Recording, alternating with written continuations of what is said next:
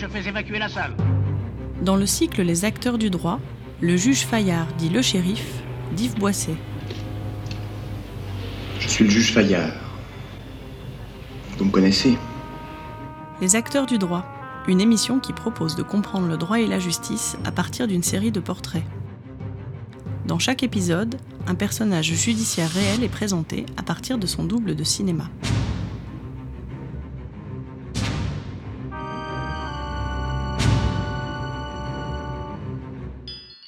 Le cinéaste Yves Boisset se trouve à Lyon lorsque le juge d'instruction François Renaud, dit le shérif, est assassiné le 3 juillet 1975 devant son domicile et sous les yeux de sa compagne par trois individus cagoulés.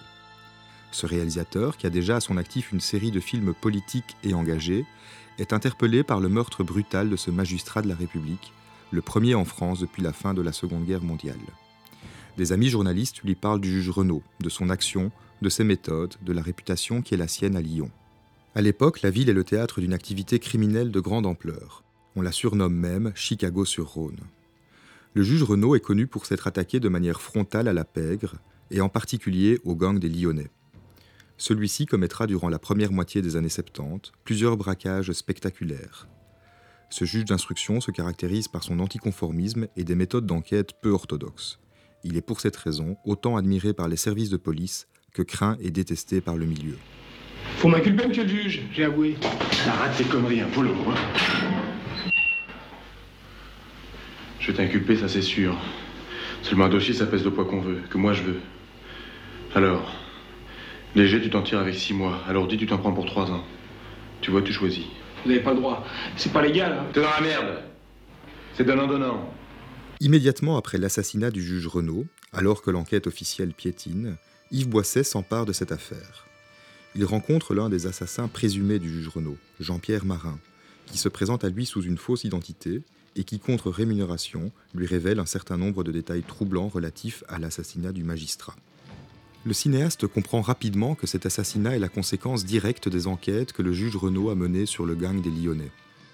Ces enquêtes révèlent au grand jour les relations troubles et malsaines qui s'établissent à l'époque entre le grand banditisme, la justice, la police et le pouvoir politique.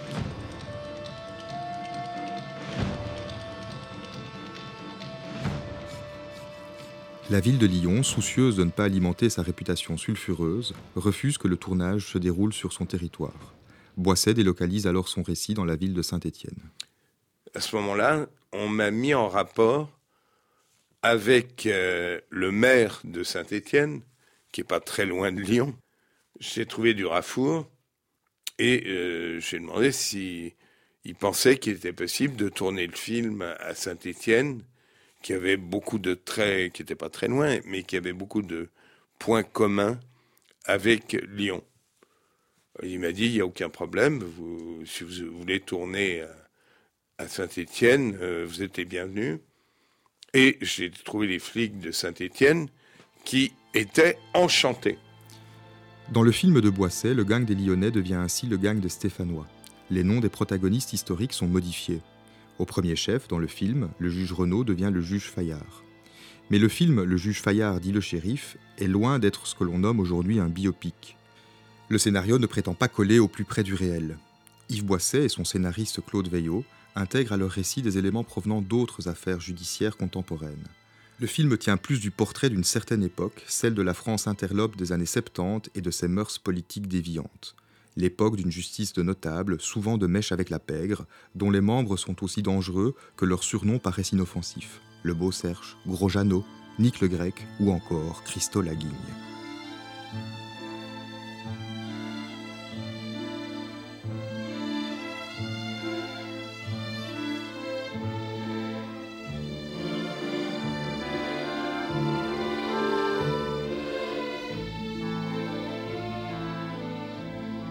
Pour incarner l'impétueux magistrat, le cinéaste choisit l'acteur Patrick Devers, alors au sommet de son art. Bien que beaucoup plus jeune que le personnage qu'il est censé interpréter, Patrick Devers signe avec le juge Fayard l'une de ses plus belles partitions et fera taire les producteurs au départ sceptiques sur ce choix. De toute façon, le juge Renaud, qui était euh, dans la vie un personnage euh, assez particulier, sa manière de mener les interrogatoires pas toujours d'une tendresse exagérée. mais c'était un type qui avait une euh, passion pour la vérité. Et euh, il faisait vraiment son métier avec un engagement total, absolu. Et c'est un peu pour ça, c'est sûrement pas la seule raison, mais euh, c'est un peu pour ça que l'idée m'est venue et s'est imposée assez vite de prendre Patrick pour jouer le juge Renaud. L'intrigue du film est à vrai dire assez complexe. Le récit s'ouvre sur l'arrestation par le juge Fayard d'un notable local appelé Camus, un chef d'entreprise poursuivi pour plusieurs infractions à la législation sur la sécurité au travail. Le décor est planté. Fayard est un homme courageux et intègre qui ne redoute pas les puissants. Magistrat de terrain, il se caractérise par son franc-parler, ses méthodes directes et parfois musclées. Un magistrat qui dérange, en particulier sa hiérarchie. Asseyez-vous. Vous avez arrêté un directeur de société, c'est-à-dire un homme important pour la vie économique de la région. Par ailleurs, rien dans son passé ne justifie que vous lui appliquiez des mesures exceptionnelles. C'est un honnête homme. Exceptionnel Je vous demande pardon, monsieur le procureur, mais Écoutez, Fayard, ne faites pas semblant de ne pas comprendre. Si j'ai l'air d'empiéter sur vos prérogatives, c'est que j'ai des responsabilités moi aussi. Le garde des Sceaux a trouvé cette arrestation surprenante. Le Conseil national du patronat français est intervenu. Le député Chalabert a fait une démarche. Bon, bien entendu, c'est votre affaire, et vous êtes seul juge, mais j'espère que vous avez un dossier bien fourni. Ah, très bien fourni, monsieur le procureur. C'est le quatrième accident mortel en trois ans dans l'usine Camus. Et par ailleurs, tous les rapports de l'inspection du travail démontrent que depuis plusieurs années, Bon, écoutez, s'il vous plaît, épargnez-moi cette énumération. Ce que je trouve inopportun, c'est la détention préventive. Je ne fais qu'appliquer la loi. Il y a tous les ans en France 35 000 personnes en détention préventive et personne ne s'en émeut. Surtout quand il s'agit d'un Nord-Africain qu'on relâchera six mois plus tard, faute de preuves, avec un non-lieu. Eh bien, non lieu ou pas, vous ne garderez pas M. Camus en prison pendant six mois.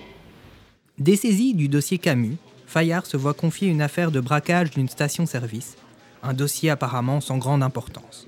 Cette affaire n'est en réalité que la partie visible d'un réseau souterrain de collusion entre milieux criminels et politiques que le juge Fayard va s'employer à explorer tout au long du film. Les auteurs présumés du hold-up sont les membres d'une entreprise de gardiennage dirigée par un ancien policier, Xavier Marcheron. Tous ont la particularité de faire partie du SAC, le service d'action civique. Le SAC est une espèce de police privée créée en 1960 pour soutenir l'action du général de Gaulle. Composé d'anciens militaires, de policiers encore en fonction, de barbouzes sur le retour, le SAC sera notamment dirigé par des personnes parmi les plus sulfureuses de la politique française, tels Jacques Faucard ou Charles Pasqua. Durant 20 ans, le SAC sera plus ou moins directement lié aux affaires les plus scabreuses de la République. Enlèvement d'opposants étrangers, conflit armé avec l'OAS, l'organisation paramilitaire opposée à l'indépendance de l'Algérie, infiltration et répression des associations de gauche, financement occulte du parti gaulliste. Dans le film d'Yves Boisset, Fayard comprend très vite que l'enquête, au départ anodine et circonscrite à un banal braquage, présente des ramifications denses le menant au cœur des élites locales. Comme l'en informe notamment l'inspecteur Marek, incarné par Philippe Léotard.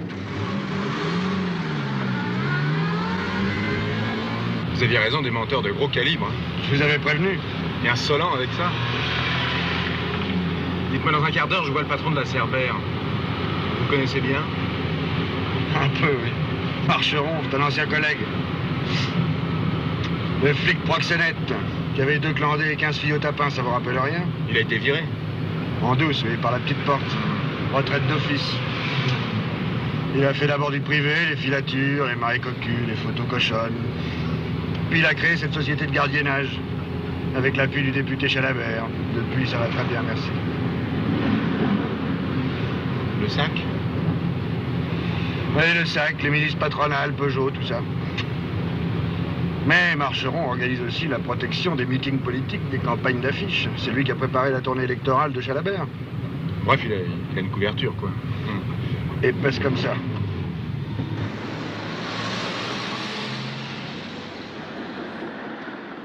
De théâtre. Marcheron est retrouvé mort, trois balles tirées à bout portant dans le ventre, le stigmate des balances.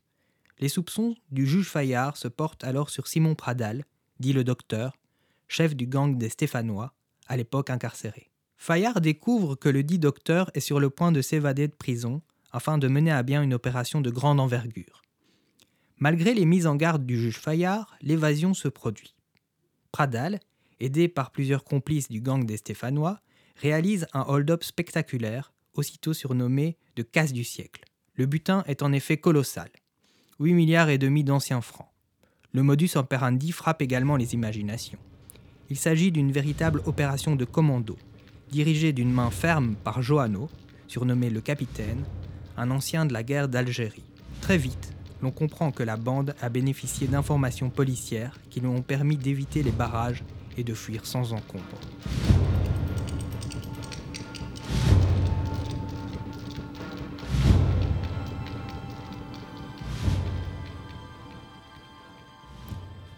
L'enquête du juge Fayard et de l'inspecteur Marek progresse.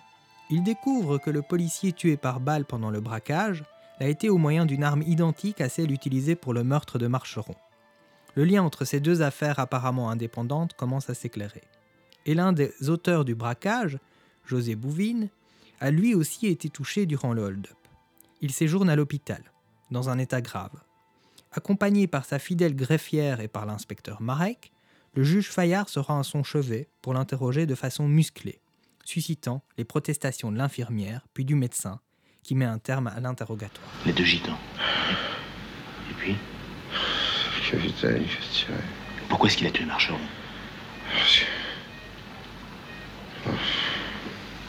Parce que quoi?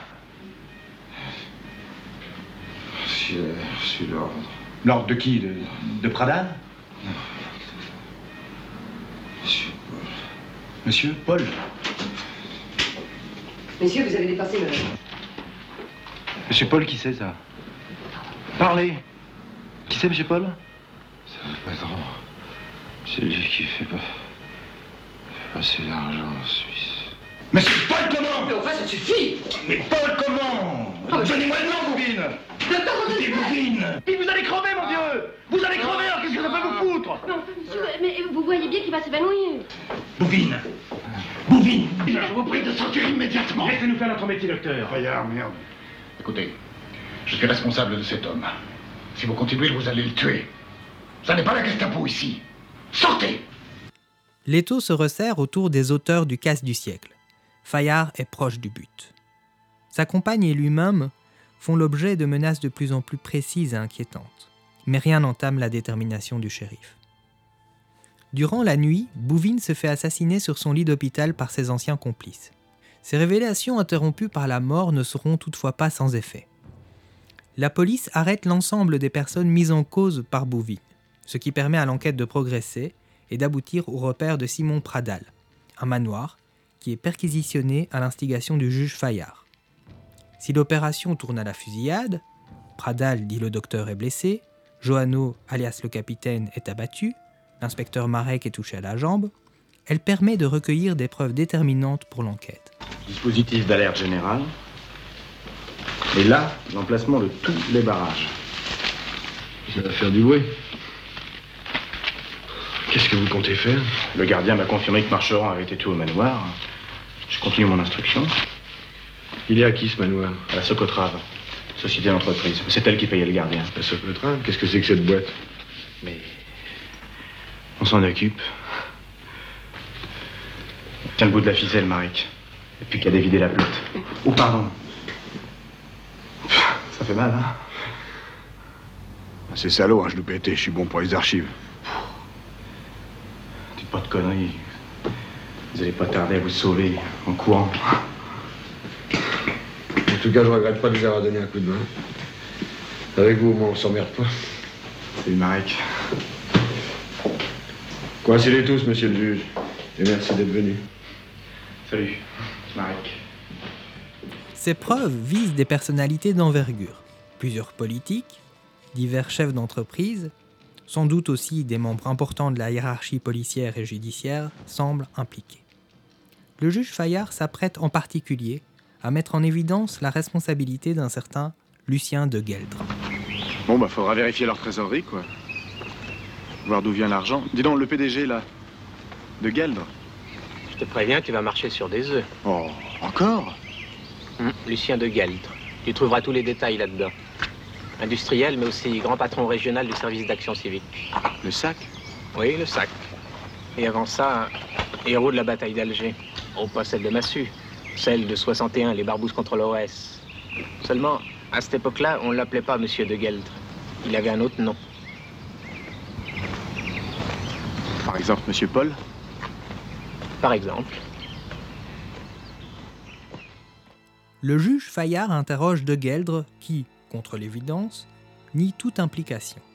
Pour faire taire le magistrat instructeur, sa hiérarchie change de stratégie. Après le bâton, la carotte. Après les réprimandes répétées, une promotion est proposée au juge Fayard. Comme le shérif tarde à prendre sa décision, le procureur général tente de lui faire entendre raison. Vous êtes un bon juge, Fayard. Non, je ne viens pas vous flatter dans l'ombre après vous avoir réprimandé publiquement. Vous êtes euh, emporté, sans nuance, sans doigté, sans calcul non plus, ce qui vous honore, mais sans ambition, ce qui vous nuit. Le ministère vient d'appeler. Le garde des Sceaux semble déçu que vous tardiez à donner votre réponse. Il vous tient en grande estime, semble-t-il. Entre l'estime d'un ministre qui passera et... Fayard. Fayard, vous nous rendez à tous la vie bien difficile. Il va falloir accéder à la requête de Maître Lenormand. Vous allez être dessaisi du dossier. Vous allez être muté Dieu sait où. Pourquoi avez-vous la nuque si raide? Fayard persévère, s'entête. Il poursuit son instruction et s'apprête à mettre en examen non seulement Lucien de Gueldre, mais également des hommes politiques importants. Il en sera toutefois empêché. Une nuit, de retour d'un restaurant. Comme d'habitude, il n'y a pas de place. D'ailleurs, il n'y en a jamais, alors. Tant pis, je vais me garer dans le tournant, là. Bah voyons, je te ferai sauter la contravention.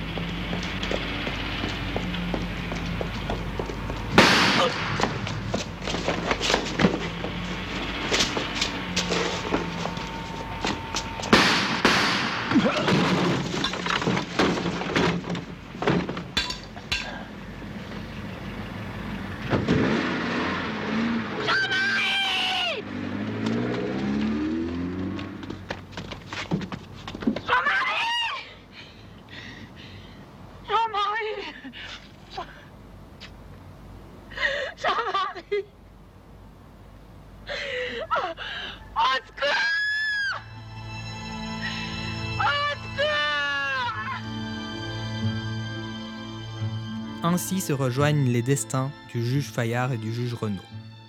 Si les auteurs du meurtre restent invisibles à l'écran, le spectateur comprend qu'il s'agit là de l'œuvre du gang des Stéphanois, auquel a osé s'attaquer le shérif.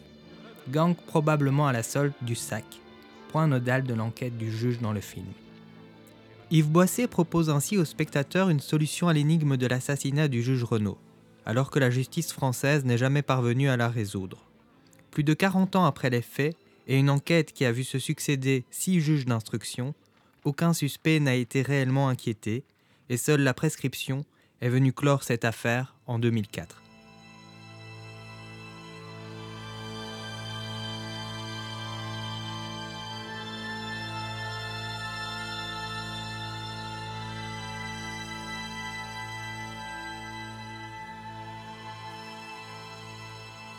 Le juge Fayard dit le shérif est à l'image de toute l'œuvre cinématographique et télévisuelle d'Yves Boisset.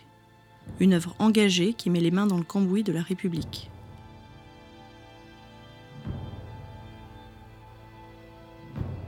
Plusieurs affaires, outre celle du juge Renaud, inspireront ainsi sa filmographie. L'enlèvement et l'assassinat du militant socialiste marocain Ben Barka, la corruption de la police, le racisme ordinaire de la France profonde, la guerre d'Algérie. Boisset s'intéresse également à des affaires judiciaires plus anciennes, mais qui continuent de marquer l'imaginaire politique français, telles que les affaires Dreyfus, Seznec ou encore Salengro. Avec toujours cette même exigence, cet élan vital vers la vérité. Moi, je pense que je crois plus beaucoup à la politique. J'ai cru avant de faire des films, en tout cas, et puis après un peu moins. Mais euh, je pense que ce qui est important, c'est l'humanisme. C'est euh, de se battre euh, pour la vérité, de se battre euh, pour ce qu'on estime être la justice. À sa sortie sur les écrans le 12 janvier 1977, moins de deux ans après les faits réels, le film Le juge Fayard dit le shérif est le fruit d'un tournage mouvementé. Yves Boisset et son équipe, autant surveillés que protégés par les renseignements généraux, subiront nombre de pressions menaces de mort, passage à tabac, actes de vandalisme, mais aussi une fusillade dont le déroulement n'est pas sans rappeler celle qui causa la mort du juge Renaud quelques mois auparavant. Boissé et Devers en sortiront indemnes, les auteurs voulant manifestement davantage les impressionner que les supprimer. Boissé devra également exfiltrer et cacher ses enfants, sur lesquels se concentrent un moment ses menaces. Interrogé bien des années plus tard à ce sujet, Boissé soutient que c'est le SAC, le service d'action civique, qui en est à l'origine. En 1977, le SAC est surtout connu des initiés.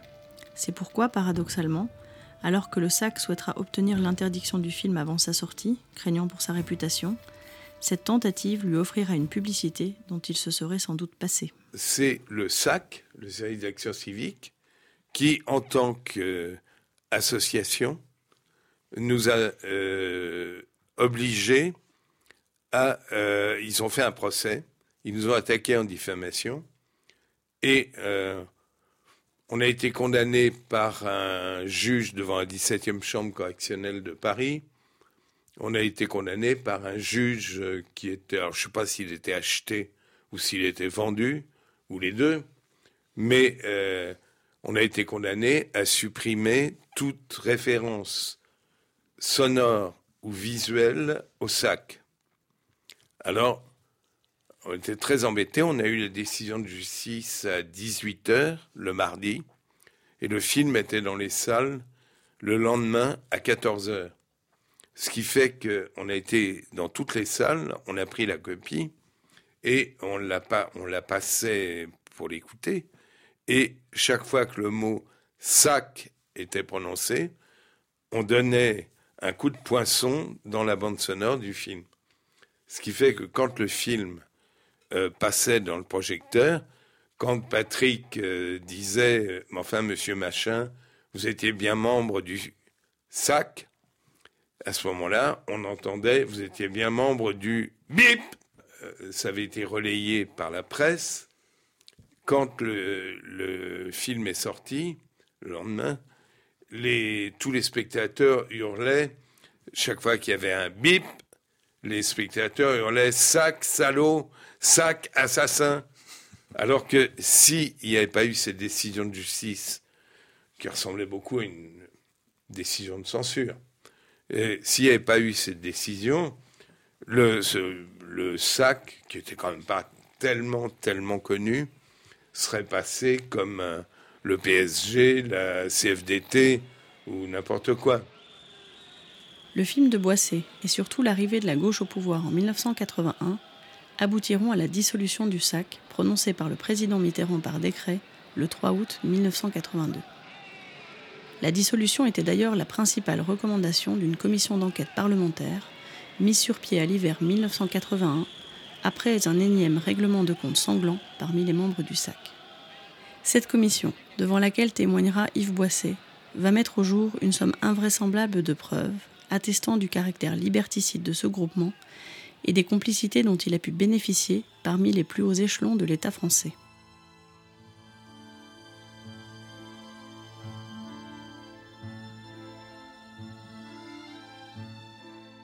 Dans son film, Yves Boisset nous livre le portrait d'un personnage atypique, celui d'un juge d'instruction que ses contemporains, en raison de ses méthodes peu orthodoxes, surnomment le shérif.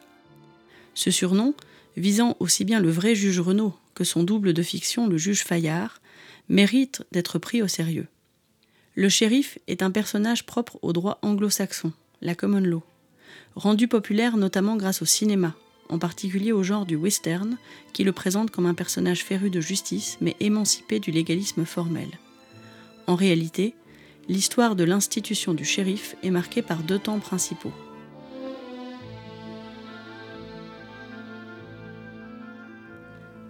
Dans l'Angleterre médiévale d'abord, le shérif est l'autorité chargée du maintien de l'ordre. Son étymologie, Shire Reeve, signifie mot à mot magistrat du Shire, c'est-à-dire du comté. Cette origine souligne dans la fonction de shérif une forme de confusion entre le pouvoir judiciaire et le pouvoir exécutif. Le shérif médiéval préside la juridiction locale, perçoit les amendes et les taxes, dispose du pouvoir de mettre en œuvre la force nécessaire en cas de désordre public, notamment en cas de révolte ou d'émeute. Il peut par exemple embrigader les hommes. Sur le territoire américain, ensuite, dès le XVIIIe et surtout au XIXe siècle, le shérif incarne l'ordre dans les colonies, en particulier dans les territoires reculés de l'Ouest, où le shérif est le seul agent officiel du contrôle social. C'est à ce moment-là que la fonction devient élective. L'élection du shérif permet non seulement de renforcer sa légitimité, mais le protège également de la pression exercée par les autres pouvoirs, en particulier dans les affaires mettant en cause les autorités politiques. Ainsi, le shérif anglo-saxon et le juge d'instruction français, même si leur statut et leur fonction diffèrent largement, partagent une série de caractéristiques qui en font des personnages cinématographiques. Le genre du polar français, où le juge d'instruction est assimilé à un policier, répond au genre anglo-saxon du western qui met en scène le shérif, L'un comme l'autre sont des hommes d'action, souvent solitaires et soucieux de rester autonomes à l'égard du pouvoir. Dans la culture populaire, ils incarnent fréquemment la fonction de justicier, seuls contre l'ordre établi, voire corrompu. C'est le cas à l'écran du juge Fayard, qui dérange non seulement les criminels, mais aussi les politiques et la hiérarchie judiciaire. À la suite de l'esclandre qu'il a provoqué la veille dans un bordel de renom, Fayard est rappelé à l'ordre par le procureur et le président du tribunal de Lyon, qui lui reprochent de se croire dans un western. Il lui suggère de rester plus discret à l'avenir. Conseil qu'il n'écoutera évidemment pas, au prix de sa vie. Mon cher ami, vous êtes d'une inconséquence.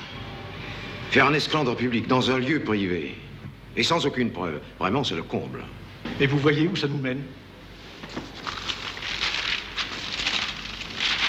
Le shérif a-t-il voulu protéger sa compagne, la mystérieuse mademoiselle L? Vous instruisez la mort d'un témoin. Vous n'êtes pas un justicier du Far West. Encore une fois, mon cher, n'essayez pas de tout faire vous-même. Laissez travailler la police. Bon, d'accord, j'ai eu tort. Mais si je suis menacé, c'est pas pour rien. Et si l'affaire Marcheron gêne autant de monde, c'est qu'elle pourrait bien déboucher sur une affaire beaucoup plus importante. Ah, la bande des Stéphanois, oui, admettons. Mais justement, est-ce que vous êtes bien qualifié pour instruire une affaire aussi délicate? Monsieur le Président, Monsieur le Procureur, vous n'avez pas l'intention de me retirer le dossier? Certainement. Si on vous retirait cette affaire, on dirait encore que c'est pour des raisons politiques ou parce que vous appartenez à un syndicat qui n'a pas notre agrément. Vous conservez cette affaire. Seulement, attention, le garde des sceaux a l'œil sur vous. Alors au moindre faux pas. Merci, monsieur le procureur.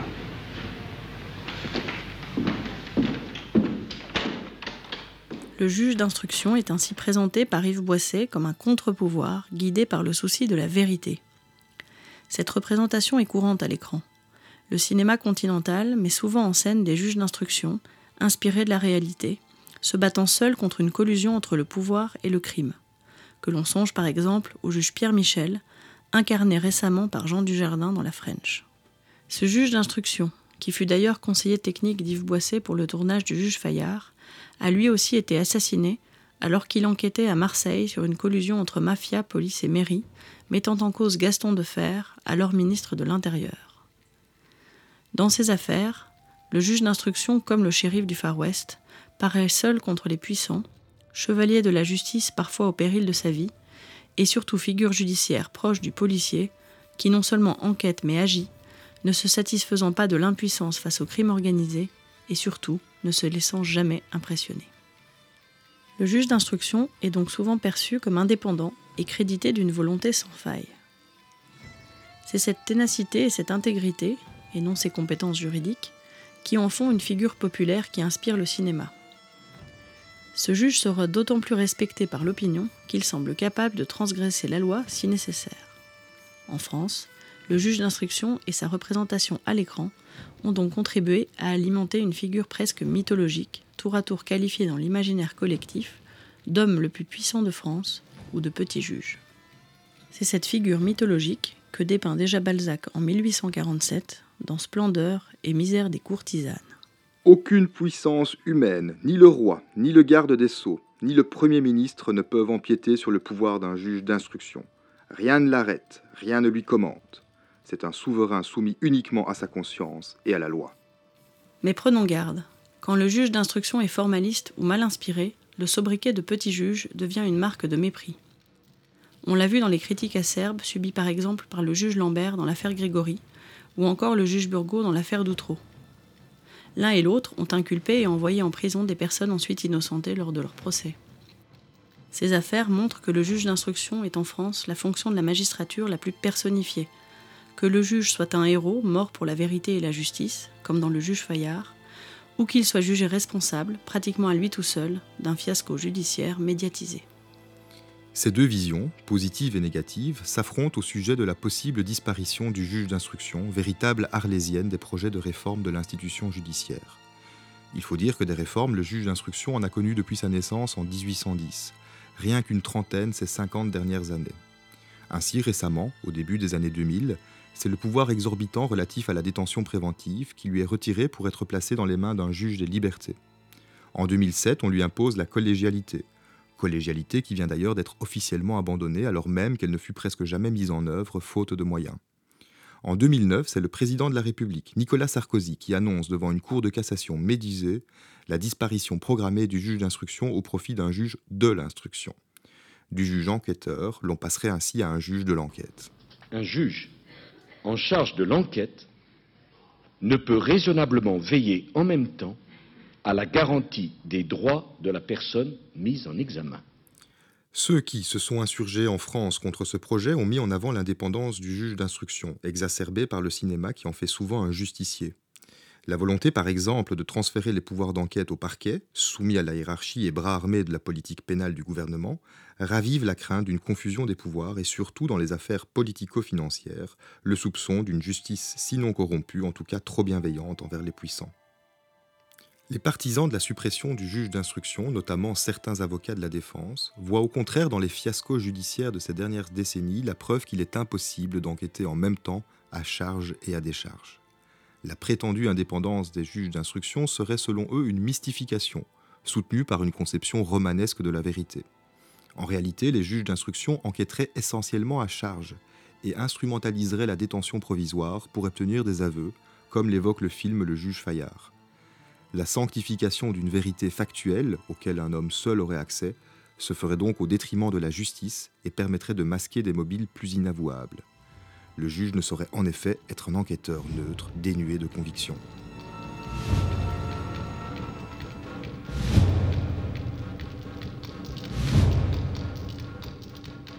L'activisme de certains magistrats instructeurs, dont les opinions politiques sont parfois portées en bandoulière, peut même jeter le soupçon sur toute la procédure, qu'il s'agisse d'une suspicion légitime ou d'une stratégie de la défense.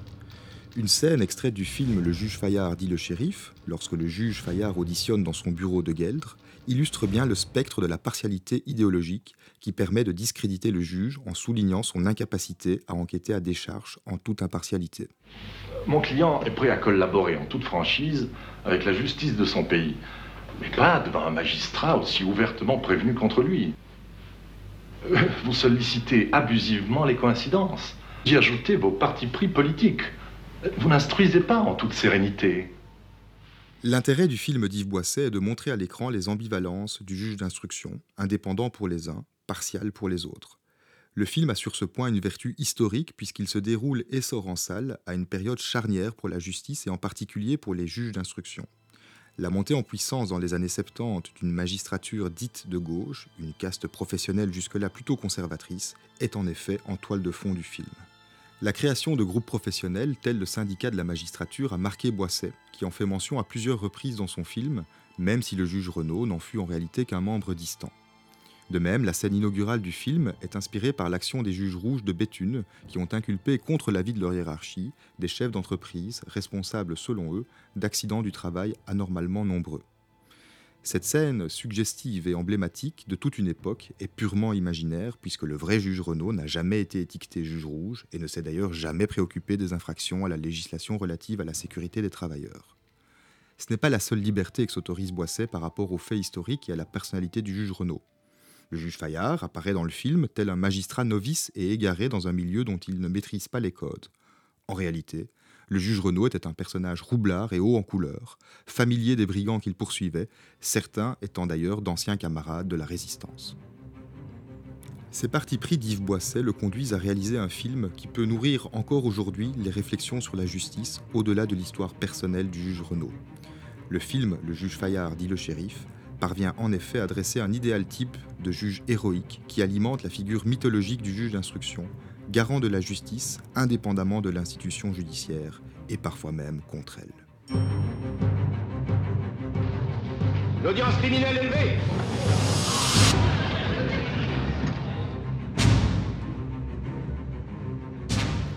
Les acteurs du droit.